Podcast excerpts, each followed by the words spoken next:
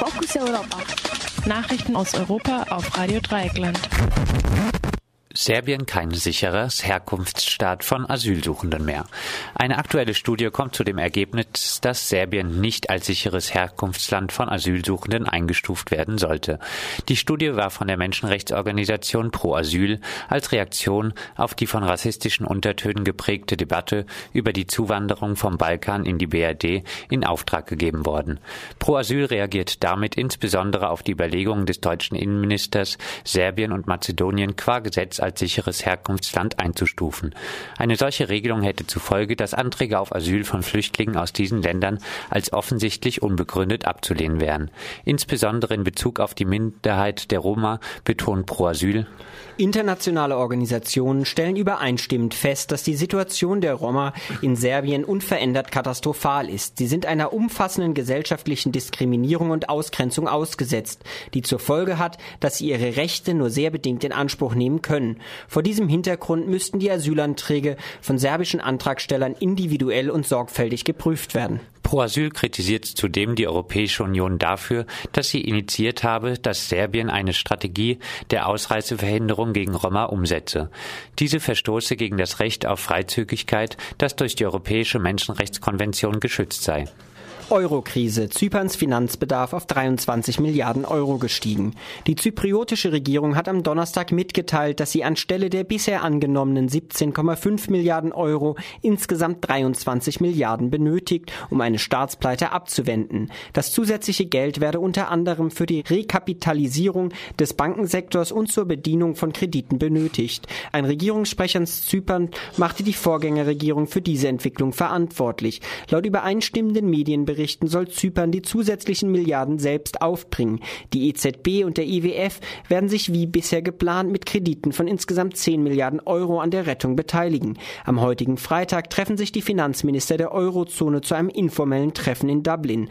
Dort sollen die Hilfspakete gebilligt werden. Mitte kommender Woche soll dann der Bundestag entscheiden. Die FAZ berichtet unter Berufung auf Prognosen der EU-Kommission, dass Zyperns Staatsschulden von aktuell 86,5 Prozent des Bruttoinlandsprodukts bis 2015 auf 126,3 Prozent steigen werden.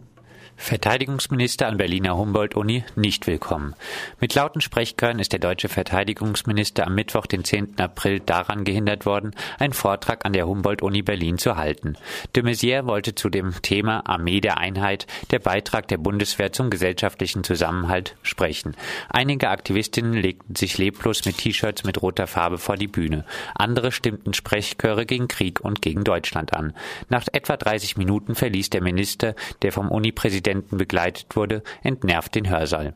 Indymedia Athen blockiert. Seit gestern ist die unabhängige griechische Nachrichtenplattform Indymedia Athen im Internet nicht mehr zu erreichen. Laut ersten auf anderssprachigen Indymedia-Plattformen veröffentlichten Informationen wurde die Seite über Server betrieben, die in der Nationalen Technischen Universität Athens standen. Der Rektor habe die Abschaltung nach erheblichem Druck von Regierungsseite angeordnet. Betroffen von dem Schritt ist auch der freie Piratenradiosender 98 FM. Schon wieder Pferdefleischskandal in Europa. Die Europäische Kommission warnt erneut vor mit Pferdefleisch verunreinigten Rindfleisch. Am Mittwoch war bekannt geworden, dass in einem niederländischen Betrieb Rindfleisch mit Pferdefleisch vermisst worden war. Fleisch aus diesem Betrieb wurde an insgesamt 502 Betriebe ausgeliefert. In Deutschland sind laut Angaben des Bundeswirtschaftsministeriums 124 Betriebe betroffen. Unklar ist bisher, wo das Fleisch ursprünglich herstammte. Der Betrieb soll seit zwei Jahren Pferdefleisch beigemischt haben. Der SPD-Vorsitzende Sigmar Gabriel fordert in einer aktuellen Reaktion die Einführung einer europäischen Lebenspolizei.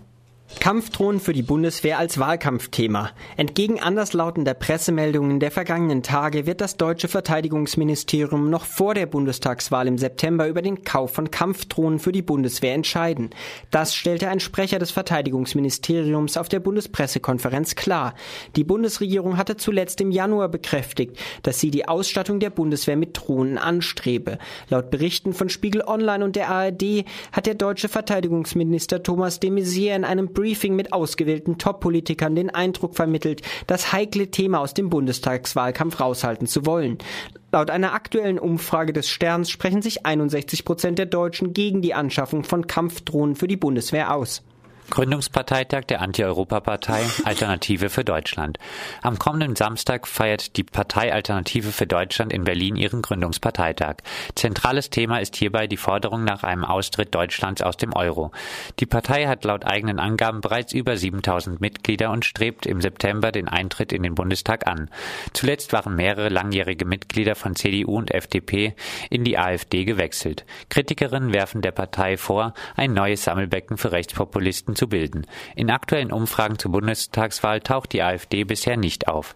Laut einer Umfrage von Infratest DIMAP könnten sich jedoch 24 Prozent der Wählerinnen potenziell vorstellen, die AfD zu wählen. Rückschlüsse auf das tatsächliche Wahlverhalten lasse dies jedoch nicht zu. Spiegel Online zitiert zudem eine Forsa-Umfrage, wonach noch 27 Prozent der Deutschen der D-Mark nachhingen. Berlin, Tod kurz nach Zwangsräumung. Die am Dienstag, den 9.4. in Berlin zwangsgeräumte Rosemarie F. ist zwei Tage später, am 11.4. in einer Berliner Wärmestube verstorben. Wie links unten in die Media berichtet, wurde Rosemarie F. mit einem Großaufgebot von 140 Polizisten aus ihrer Wohnung in Berlin-Reinickendorf geräumt. Es war der dritte Anlauf, obwohl ein Gericht erst letzte Woche durch ein fachärztliches Attest bestätigt hatte, dass der schwerbehinderten und schwerkranken Rosemarie eine Wohnungsräumung unzumutbar sei. Für Rosemarie F. bedeutete diese Räumung, bei der sie selbst nicht anwesend war aufgrund ihres Gesundheitszustands, die Obdachlosigkeit. Und das waren sie, die Fokus Europa Nachrichten von Freitag, dem 12. April.